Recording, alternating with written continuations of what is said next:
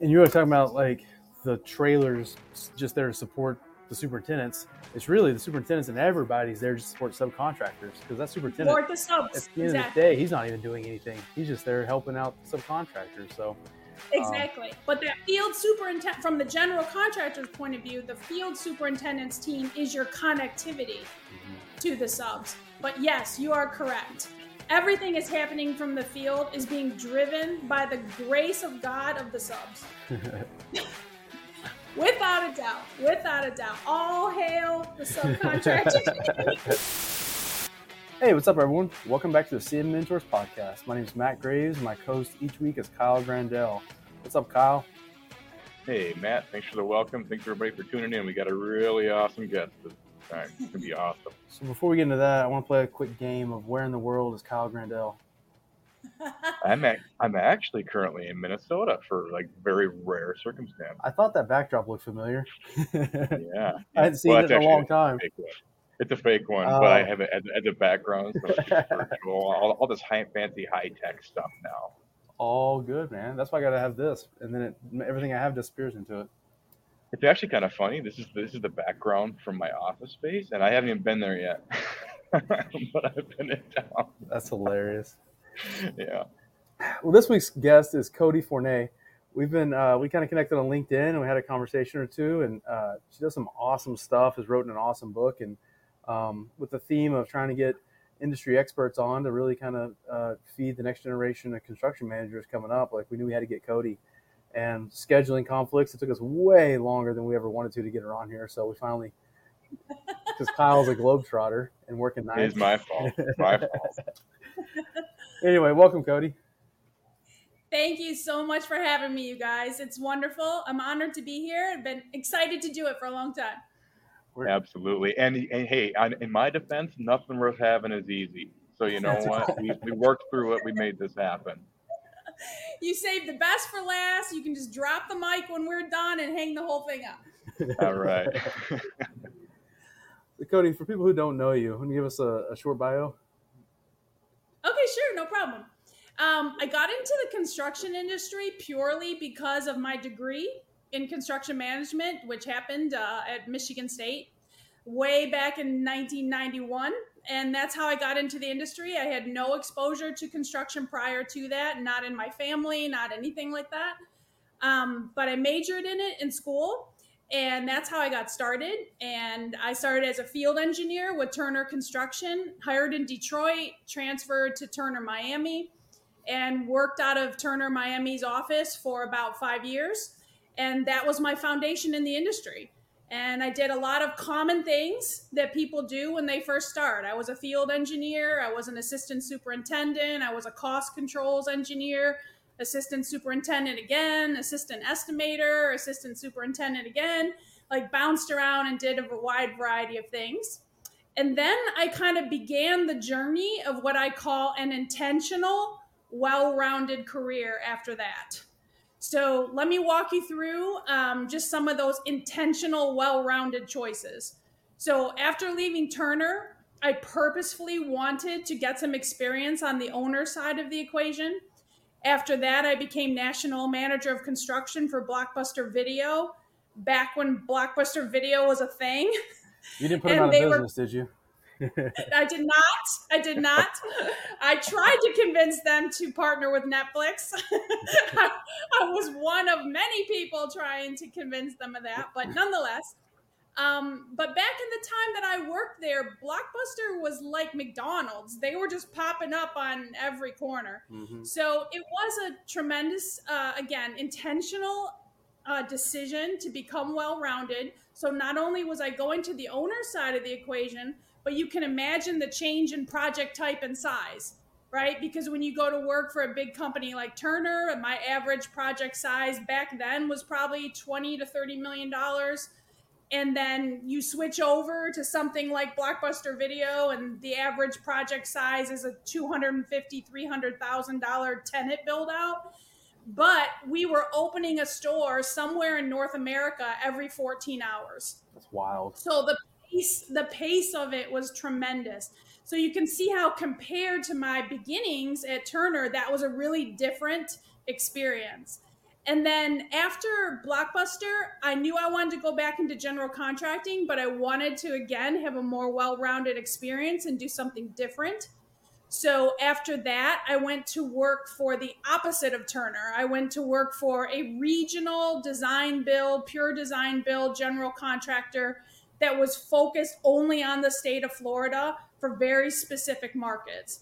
So that again was a new well-rounding experience. And then most importantly, I became vice president of business development. So as you just listen to my background, it was all operations oriented. I had no business development experience at all. So again, this was part of me getting to learn more and have new varying experiences. So I was vice president of business development for that company and was promoted to senior vice president. I sat on the board. I bought a mi- minority shares in the company, so it was my first entrepreneurial experience as well. And um, it was just a fantastic experience. And then from there, I had my first entrepreneurial experience. I went back to the owner side of the equation again. So you see the zigzagging back and forth GC owner, GC owner. Mm-hmm. And I went and started my own owner's rep consulting firm focused purely on healthcare work in the state of Florida, which is a wise thing to do because there's a lot of it. and so I did that for several years. And then I got the itch to work on the industry versus in the industry. And I have pretty much settled in that position ever since. Um, I was crazy enough to start a dot com out of my living room in 2007. so I do not have to remind you that in 2008, the entire world economy crashed mm-hmm. and it would have it was dumbass to be sitting on a dot com in 2008 but to my credit and with a lot of luck and a lot of support and a lot of help from a lot of people we were still able to take that idea that grew out of my living room raise capital against it build a prototype get proof of concept get enough buzz about it going in the industry to um, annoy other companies and get the attention of competitors, and eventually did sell that company. Um, and so I have remained kind of in that position ever since, which is a choice to work on the industry and help others as opposed to working in it. So that's a little bit of a long story, but since the goal of your podcast is to help others and mentor others and help people to realize what they can do and accomplish in the industry, my story is a unique one mm-hmm. and it's good for people to be able to understand that the more well-rounded you make yourself the more value you have to you can have the potential to add value in more places and um, so it's been a hell of a ride and now i spend a lot of time paying my success forward that's awesome. What was your favorite of all your stops along the journey? What was your favorite stop?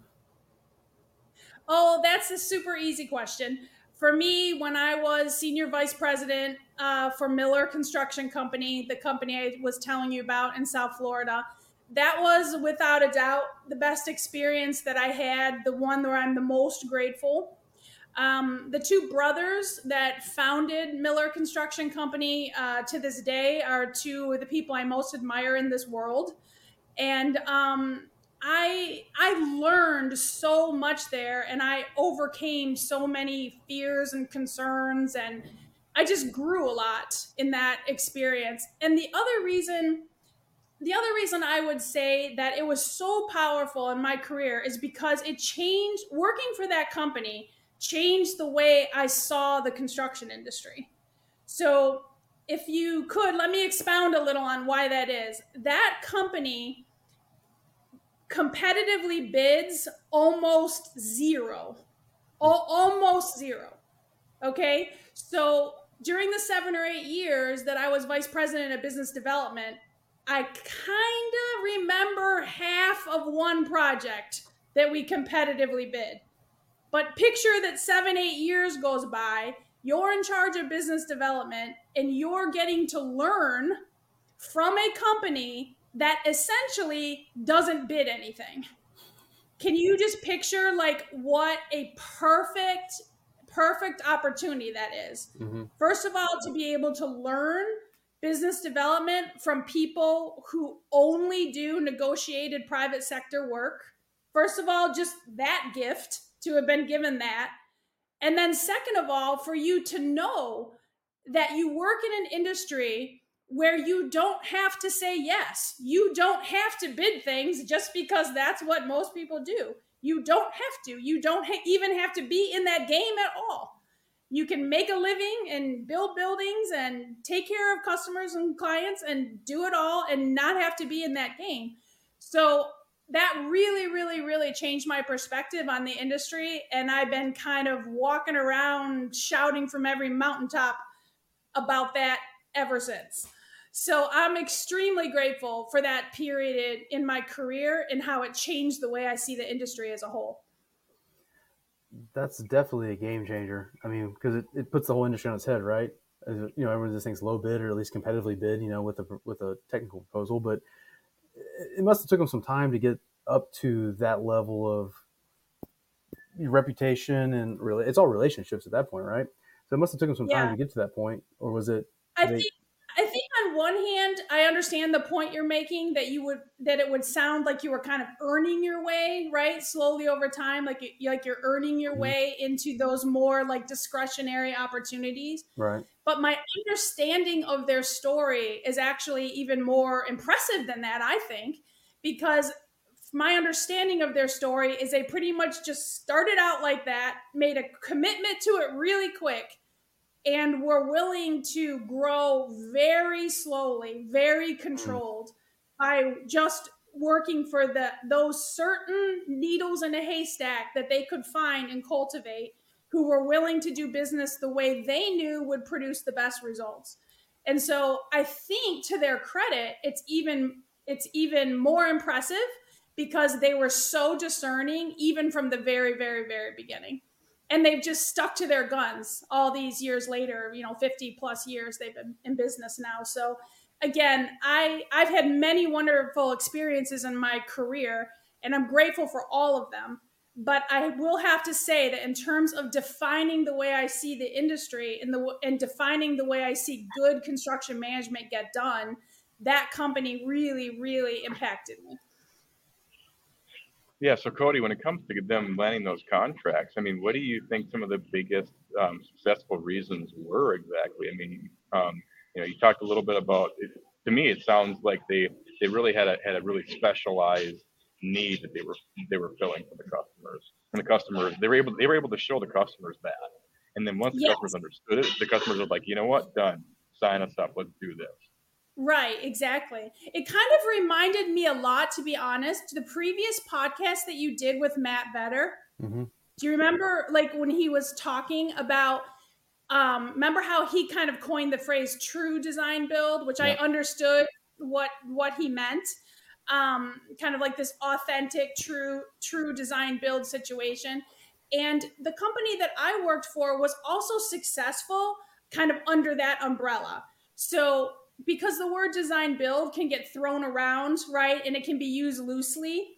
But what what your previous guest Matt was saying, I would reiterate, was my experience as well because much of the work that we did was true design build where we were the single point of contact we were hiring the right architectural team depending upon the project at hand and then all of the subcontractors as well one of the other defining um, points at the time in Miller's early growth was there was a period of time where we self performed our own concrete tilt wall.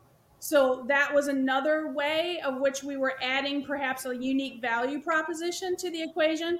But over time, they stopped doing their own concrete tilt wall and still maintained their ability to have almost 100% private sector negotiated work. So I wouldn't say that that was the sole reason, but I'm just adding it in there that I feel that was a differentiator at the time. But the but similar again to what Matt said on your previous podcast, everything that whole episode just really resonated with me. And in fact, on my next trip to Detroit, I'm stopping to meet with Matt so that we can have a conversation about this because it's like we'll be preaching to each other's choir, right? Um, but the biggest thing that you're really doing when you are in 100% negotiated design build or quasi design build work is you are spending time educating prospective clients on why using that delivery method will be beneficial. So, and I think Matt alluded to that in your previous podcast. So it's less of a selling role. It doesn't really feel like you're selling something. It feels more like you're educating and trying to tell stories and give examples that create proof around what you're selling that this is going to create a better outcome. And when you do that, when you're successful in getting them to understand that it's actually less risky for them to do it that way and easier on them have the single point of contact, there's less finger pointing, all those things that Matt also mentioned. I found all of that to be true. So I'm just grateful again, back to like me talking about my own career. I'm just grateful that I was able to learn how to do business development, that I was able to learn it in that kind of setting. And um, because I believe so strongly that that is the right way to do things. So, whenever somebody would have approached me and said, you know, are you interested in being on our bidders list or blah, blah, blah, it was just very easy to respectfully decline because I just knew in my heart, no, we would not like to. And, you know, by the way, neither should you. But it's it's really true. If you believe that it's going to create a better result, then it's much easier to get on the bandwagon of selling that and only selling that, if that makes sense. I think I think a lot of sales is all just about educating. Really, a good salesman does a good job of educating, right? And like it kind of reminds me of my experiences of being on the subcontractor side and we weren't on the quote sales side and the bid side. We didn't estimate and then you know manage the work. We were the project manager but you had to quote sell your change orders. And i saw you know whenever you would have a story that goes with it right? If i just said this work's going to take me 500 man hours like everyone's going to say you're crazy it's not going to take that many hours but if you break it down into steps, right, and tell the story, at first it's going to take us 10 hours to do this, and it's going to take 40 hours to do this, and another 20 hours to do this, and you add it all up, well, there's your 500 hours, but it's you're just telling the story, right? And yeah, just educating the them and telling the story. And so it's, I see a lot of parallels there. Yeah. Or another thing um, that I learned from working at that company was, for example, they recognized that one of the things that caused the most stress when talking with a prospective client was just the fear over change orders, right? Like there there's a fear of it. Like it's it's in the air. There's a fear of change orders, even amongst inexperienced builders, mm-hmm. inexperienced project owners who have never built anything before. But reputationally, that's something they've learned about that they fear. So when I worked for Miller Construction Company, one of the things they decided to do is just eliminate the fear so they would just tell, we, we would just, that was one of the things that we talked about that when you negotiate a contract with us, that 99% of the time led to a GMP, an open book GMP contract. We just agreed up front, we won't mark up change orders, just eliminate the fear. So as long as there was no substantial change, don't get me wrong. If you went from a, you know, if you went from a 40,000 square foot building to a 60,000 square foot building, you would have to make those changes. Right. Would have to reflect some change in your general conditions or fee structure. But I'm talking about the vast majority of changes that that all three of us know. The vast majority of changes really are not dramatically affecting what happens to the general contractor.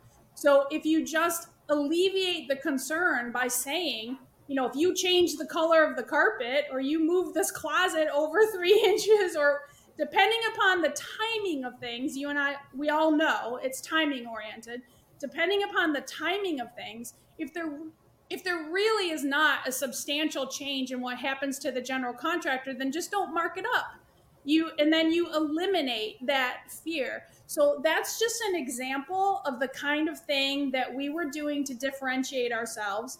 And then to tie back into Kyle's point, what we really were selling, which again is similar to what Matt Better was saying, is that you're what you're really selling is that the client is going to have the opportunity to have a much more positive experience and that what you're really selling is the positive experience. Mm-hmm. and that kind of ties into chapter 7 of my book. That's why i talk a lot in chapter 7 about how the critical path in the construction industry really it's like ironic because the critical path from good to great no longer runs through construction management skills because everybody's got them everybody can do it. Everybody can build a building with a few exceptions here and there your true competitors, your apples to apples to apples true competitors, any one of you can build the building and it will get done. Mm-hmm. And I can prove that by every project you've ever pursued that you didn't get,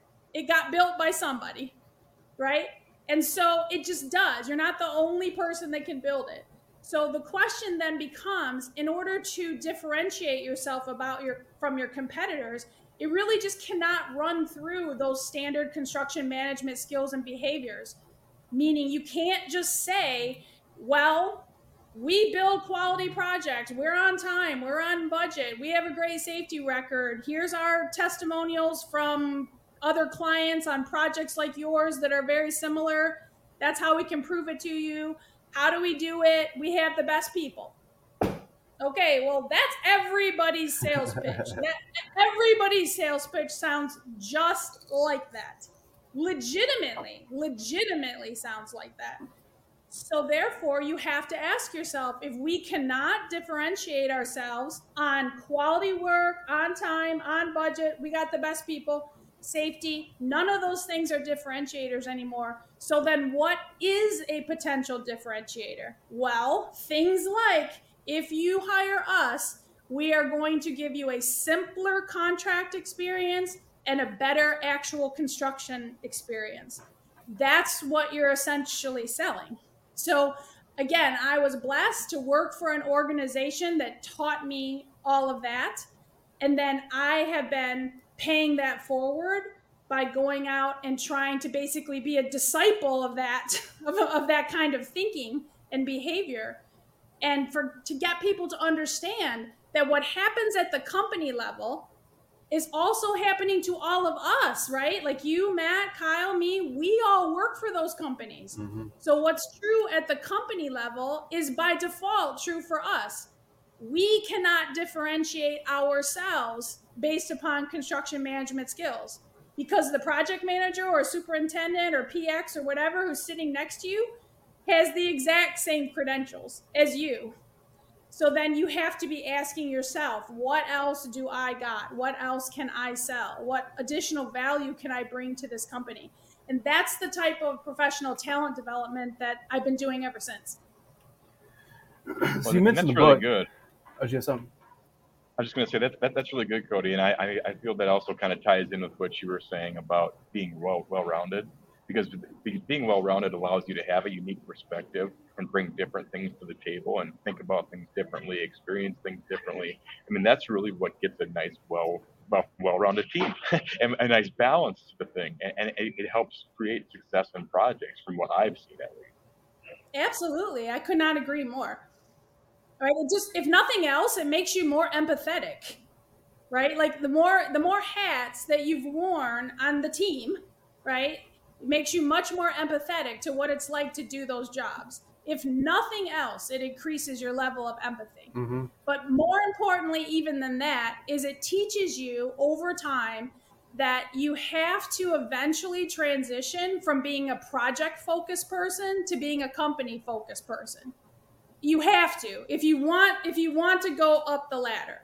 Now, if your if your end game if your end game for your career is to be the best project manager ever or the best superintendent ever or the best estimator ever that's one thing right? Have at it right? Become the most valuable player at that. Have at it. But if your goal is to be vp of this or vp of that or the executive ranks or someday start your own company and have success with it then the more well rounded career choices you make along the way, it will reward you. And also, you then will be able to navigate that transition much easier when you transition away from being project focused to being company focused because you absolutely have to make that transition. That's one of the biggest things that I coach and teach is that you need to realize pretty quick, like in your first five to 10 years, even though all of your assignments are likely to be project focused when you're young, it behooves you to start realizing that a project is not a company. They are not the same thing. So just because you have experience doing well, adding value to a project, that does not prepare you to run the company. It does not. You have to eventually make a make a smooth and methodical and effective transition away from managing projects to managing people and managing the company because that is a whole other layer of responsibilities.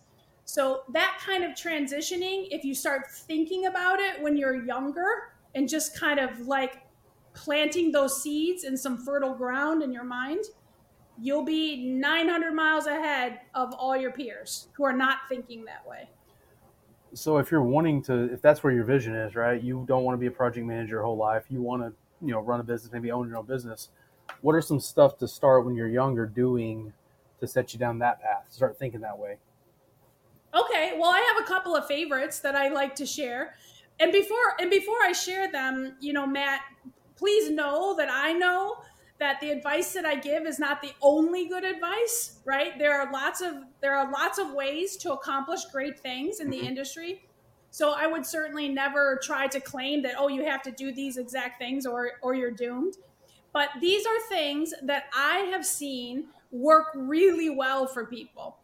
Some of them I also did myself, but many of the strategies that I outline are also things where I voyeured in and watched other people be very successful. And then I'm just spying on them respectfully, watching what they're doing and how they're doing it.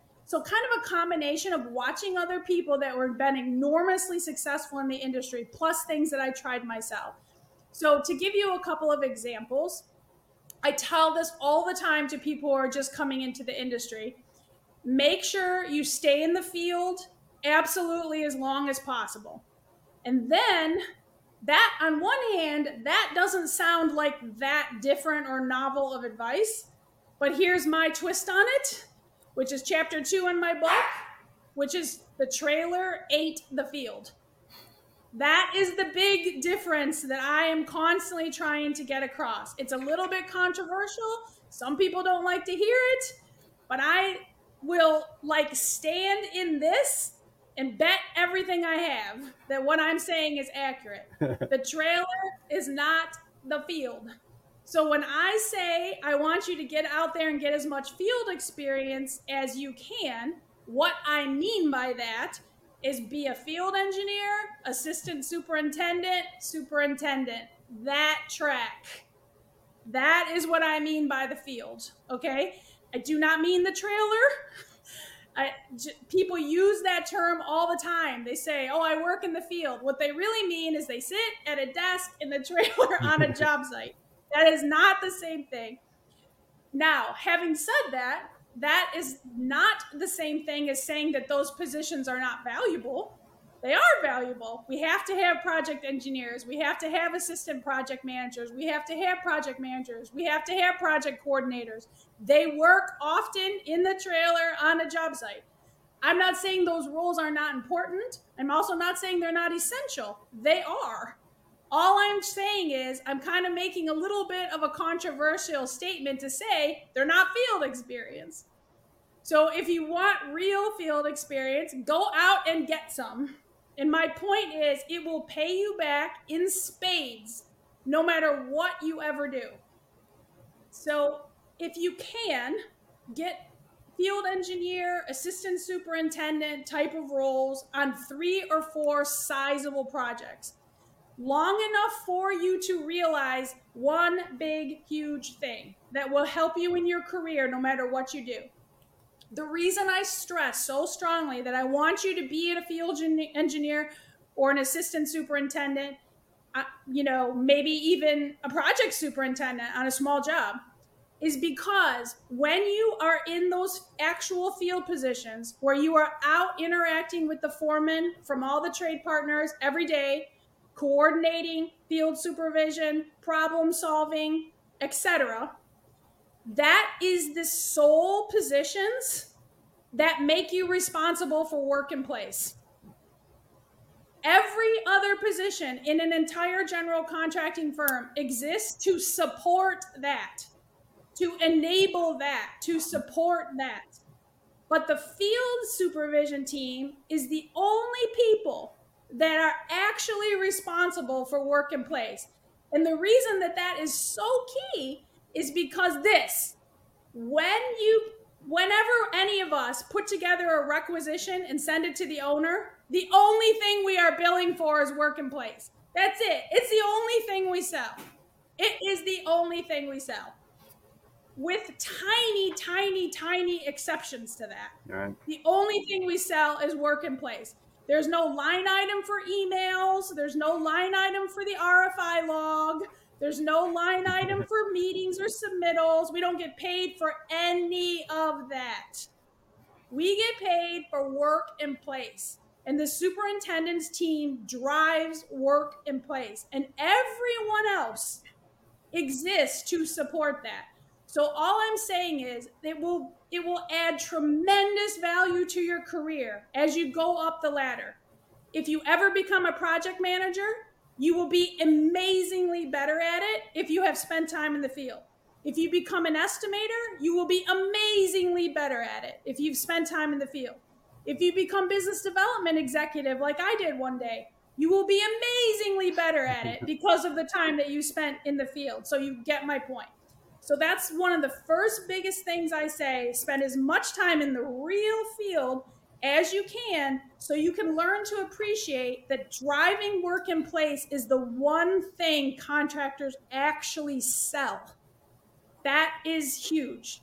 And then the other big point I'm always trying to get across, I've already alluded to a little bit, which is purposefully bounce around and give yourself as much of a well rounded track of experiences as you can. And if you ever get a chance to get experience on the owner side of the equation, it's a good, healthy choice. Because imagine when you come back to general contracting and you've had experience on the owner side of the equation, then do you see how that makes you more valuable? Because you're more empathetic to the people that you're trying to sell to and the people that you're trying to take care of. So, those are some of the key things that I talk about in the book. That's talking about the owner side, you see it from a whole different perspective. Like I've never worked for a general contractor, but I've worked for a subcontractor and then the owner. I've seen the general contractor from both sides, right? But right, it's completely when you're a subcontractor, you're so far removed. It feels like from the owner, you know, for the owner's rep or whatever. And then even trying to get your pay, change orders approved, you don't really you, you're selling it to the GC, and the GC still got to go pass it along to the owner typically, right? And so it's getting that experience is kind of giving me a perspective of a you know a 35,000 uh, foot view where I'm like, man, I'm seeing how subcontractors are just stubbing their toe day in and day out just on stuff because they don't see the bigger picture. They got their blinders on, they can't see the next picture. And so I, I mean, I don't have the experience of being a GC, but I see it work the same thing for subcontractors having that different perspective, that different view. So I think that's spot on. Absolutely. And the, that's the other reason why it's so important to get five to 10 years in the real field, you know, as I described it, in the mm-hmm. real field.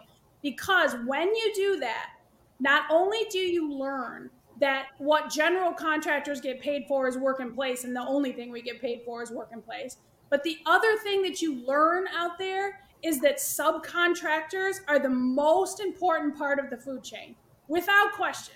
Just not even up for discussion. All the trade contractors are the most valuable people in the food chain, period. First of all, they know the most.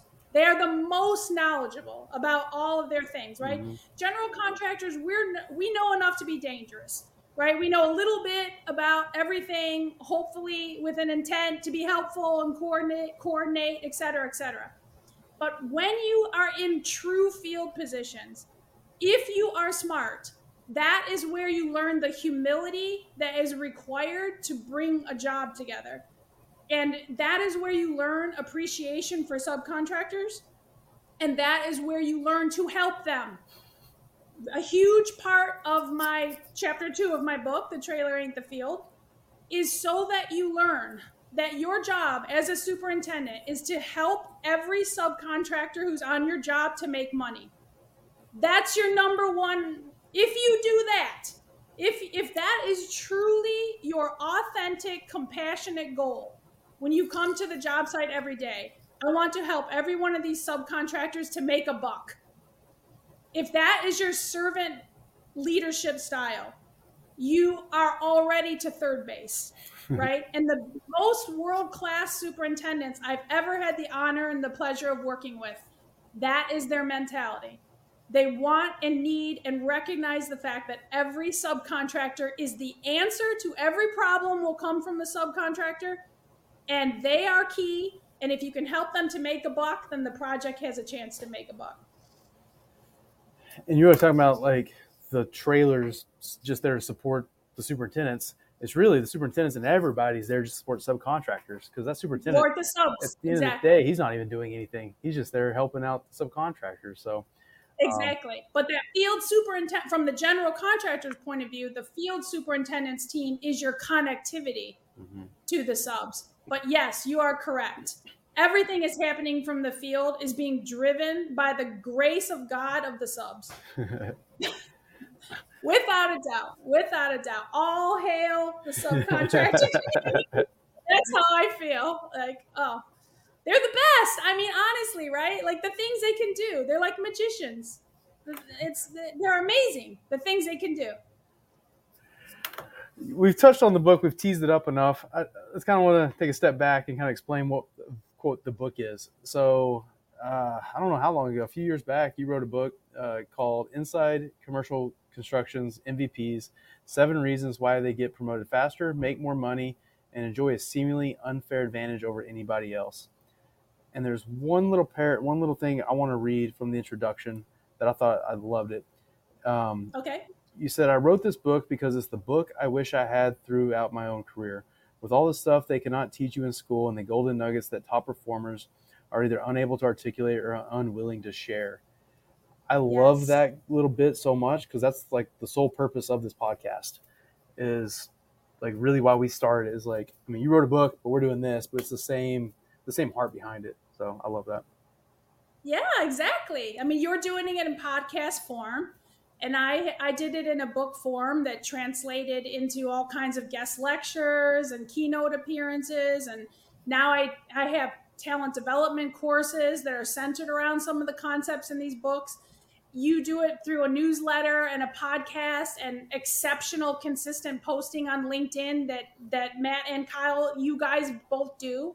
So there's lots of different ways to skin the cat and try to help. But you are correct. My original intention in writing the book was to leave a trail. It was to give other people the book I wish I would have had. Because when I came into the industry, and it was a long time ago, going on 30 years ago, there was no talent development guide. There was no construction career guide. I was as lost as anyone else. So when I started to figure out, okay, these are some of the things that I see people doing that are making them more valuable than their peers, that are making them be on a fast track trajectory in their career, and they're literally looking in the rear view mirror at the guy sitting next to them. Like, why? Why is that? How are they doing that? I started to like really, really look and then try to deconstruct it. Okay, well, what are they doing? What are they doing that is making them promotable? Why why did this person get promoted and that other guy didn't? You know, why is this person now VP of Ops or VP of BD and the other guy is still an estimator or still a project manager but doesn't want to be? Right? So why is that? And so instead of just looking at it and giving flippant answers like a lot of people do, if you interview a lot of people and say, "Well, how did you get yada yada position?" You get these flippant answers like, oh, well, I worked hard. I was in the right place at the right time. Oh, so and so, you know, really threw me a bone and helped me. Like, there's just these flippant answers that are not helpful at all. That's how I felt when I would ask people for advice. I just got these answers that just really didn't tell me anything. And so I was like, okay, I'm going to have to put on my investigative hat here. I'm going to have to deconstruct and try to really look at what's going on. Because what I found is most really, really successful people in the industry, they either cannot articulate how they got there or they won't. It's one, it's one or the other. And so a lot of times you just, again, get these shallow, flippant answers. And I wanted to create a storytelling book that would be interesting, funny to read, you know, doesn't read like a Harvard white paper, it reads like a conversation like we're having right now over a beer or something.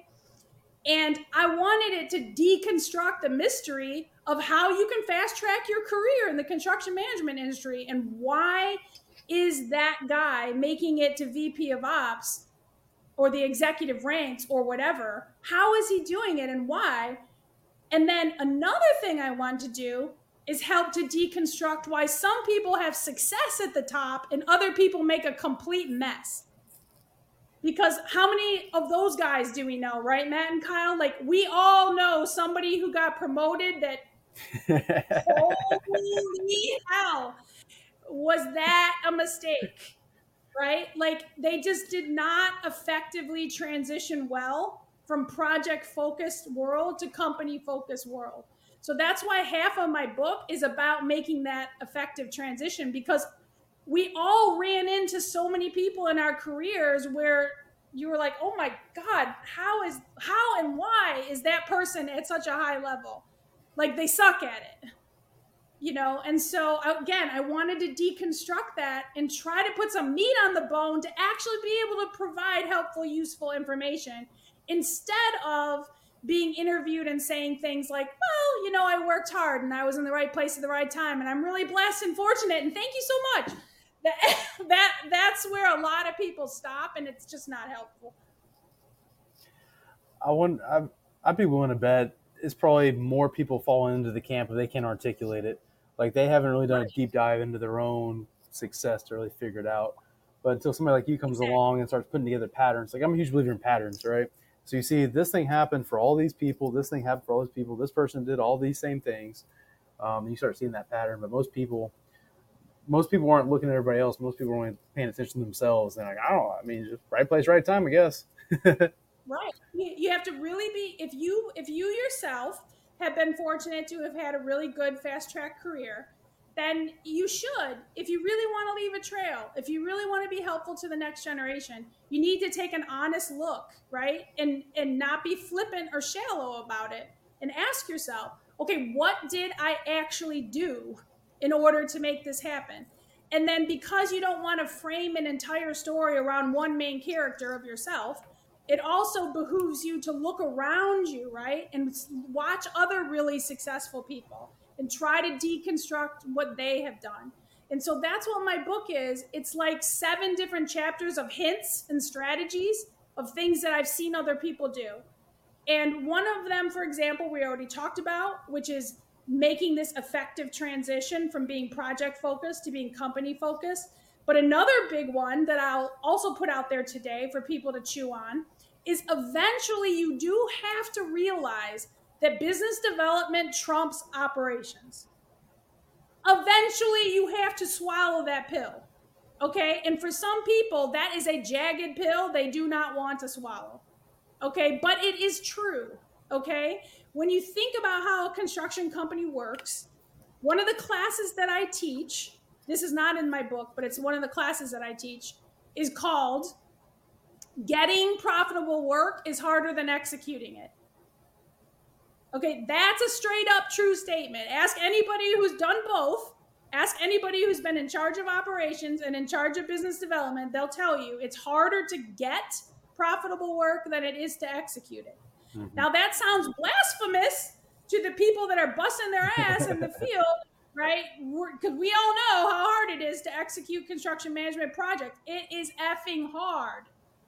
So that's not the point. The point is not to say that construction management is easy. Construction management is really hard.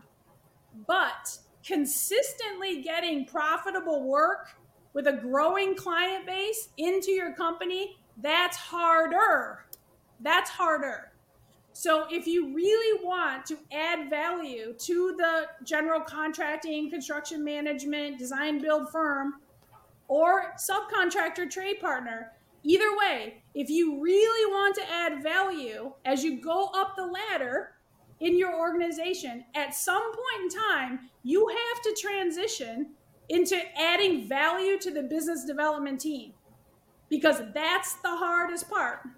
So, whenever you can add value to the hardest part, you are, of course, going to be more valuable. And there's more people who can do the operations part, right? How does something become more valuable in a capitalist economy? It's supply and demand, right? There are more people who can build buildings than there are people who can sell a client to hire you for a negotiated design build contract. That's a rarer skill. So because it's a rare skill, you get paid more to do it. Period. It's just economics. so you need to you need to be able to learn to think like that. So if you feel that you have potential to do that sort of thing and to add value at that level in the top of your organization, and it's smart to start thinking about it now. No matter if you're 2 years into your career, 5 or 10 start thinking about that because that is a huge way you will differentiate yourself. Well, and, and you're, you're totally right there, Coty, and, and especially on anybody who's actually gone through a slow period in business. Um, if you haven't done that, you don't really understand how hard it is to get the momentum going again and to get the client base and to start getting projects rolling in the door, especially knowing that, hey, maybe I'm slow right now. Even when I start projects, I still have the 30, 60, 90 day payment terms on top of that there's even still more cash flow and more things to consider.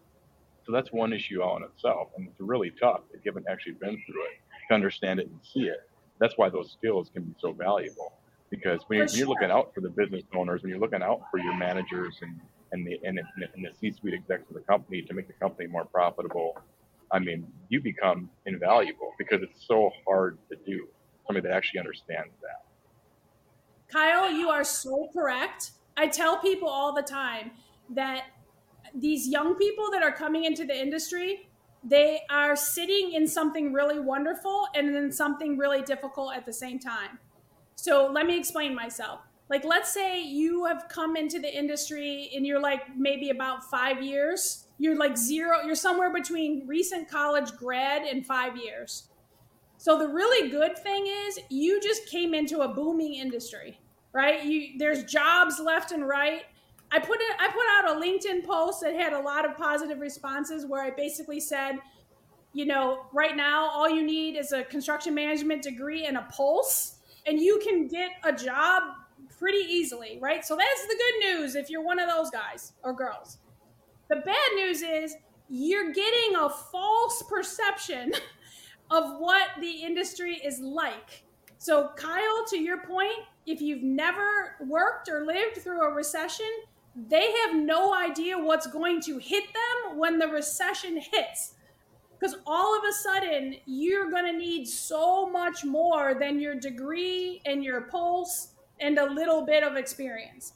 Because you know what? There's going to be 10 other guys who have exactly what you have and maybe more. And you're all of a sudden competing with them for the shrinking number of jobs that are left and every single person is also going to be overpaid.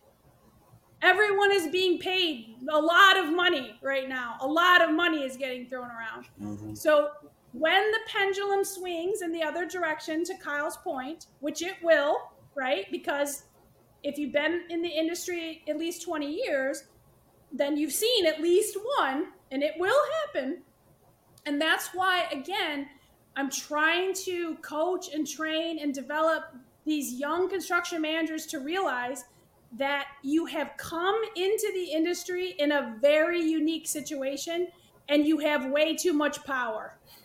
That that's the thing they don't realize. They're, they they have way too much power right now, right? They basically can pick and choose what job they want.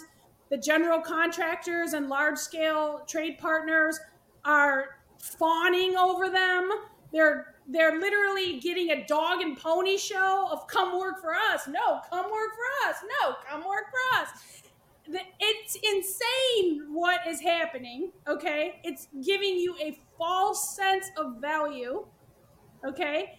when the pendulum swings the other way, and it will, then everything is going to shift. And so, what I'm saying is just wake up and smell that coffee now. Go ahead and swallow that pill. Start preparing yourself so that when things change, you already know how to sell yourself. You already know how to differentiate yourself against Tom, Dick, Harry, Sally, and everybody else.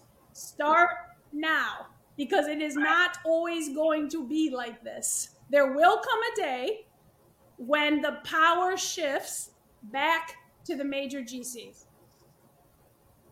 Well, you're absolutely right, and and just back to back to another point you made really quick here, so everybody that's listening understands that it's a skill and it takes time to learn it. There is nobody that just is born to be able to sell. Everybody learns it from somebody else from experience. Period. There's nobody that's just born that way. It takes time, watching, learning, and seeing how others do it. It takes reps. Exactly.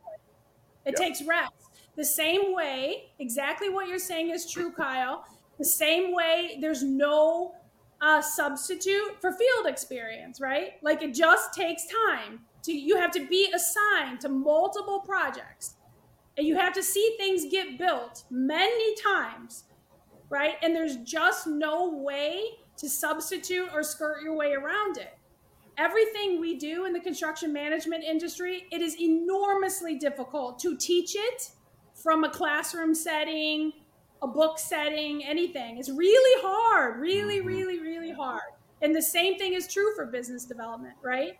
So, and then imagine how difficult it is to do business development and construction management. Imagine that Venn diagram, mm-hmm. right? Where the circle of construction management meets the circle of business development and they overlap.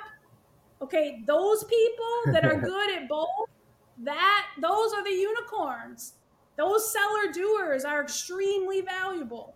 So all I'm saying is start to recognize that if you want to have a long, highly valuable career in the industry, you want to fast track yourself, then start thinking about how can I get myself into that Venn diagram?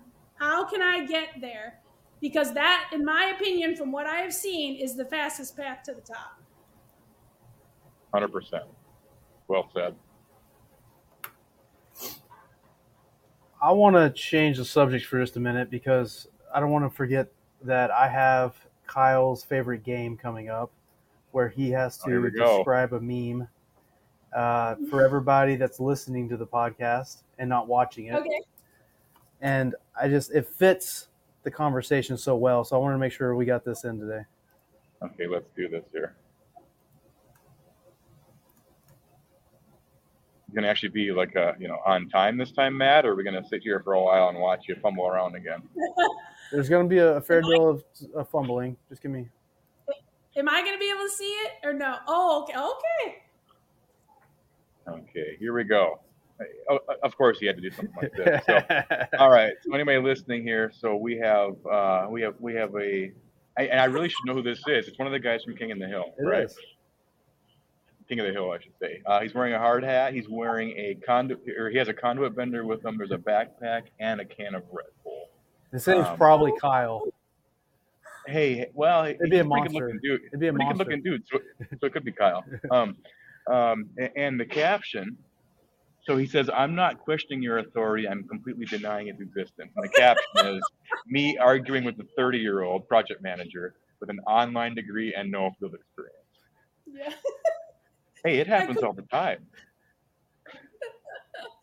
I could have drawn this meme myself. I was while I was eating my lunch earlier. I was searching for a meme for this one. 'cause I gotta find something good.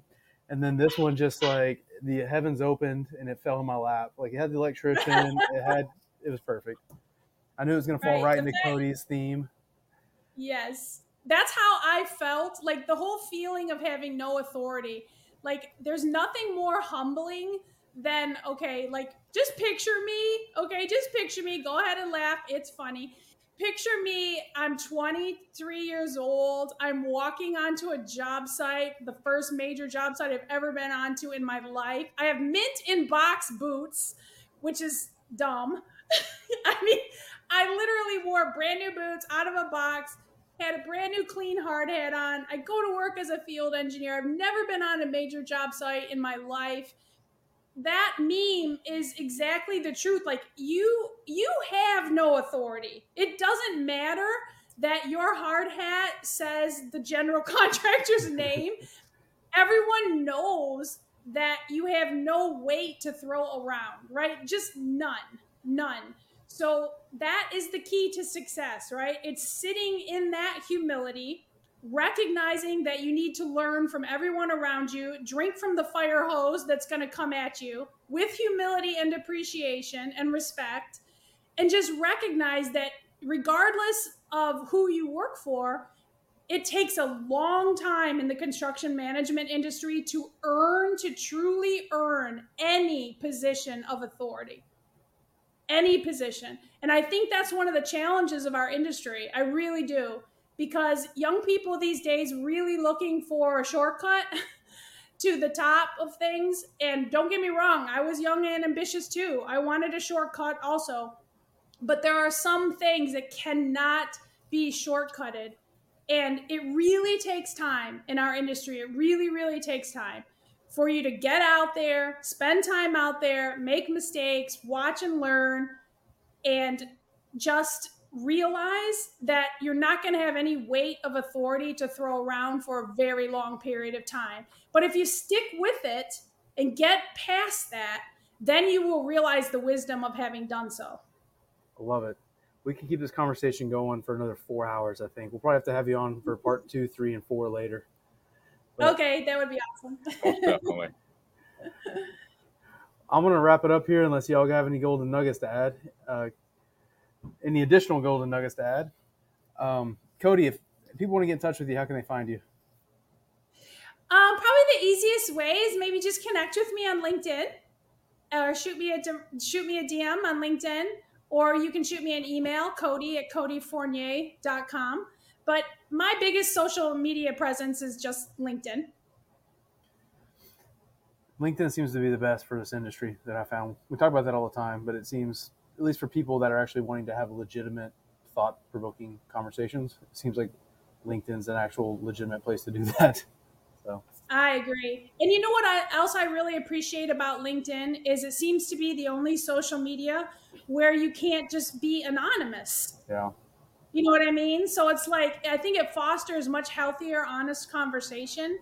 And you know, I love it. I love the fact that whenever I'm reading somebody's posts or somebody's comments, that at least I can see who that person is and where they're coming from. That that I'm just extremely grateful for that versus other things, you know, like Instagram or TikTok or Facebook or whatever. Yeah. So, and I, and I truly, I wouldn't know either of you if it was not for LinkedIn. So it does make me grateful. And I'm a little bit late to the LinkedIn party. I mean, I've been a member of LinkedIn for 14, 15 years, but when I say late to the LinkedIn party, it really was only this year that I started like giving thoughtful posts on LinkedIn and really making an effort to connect with others.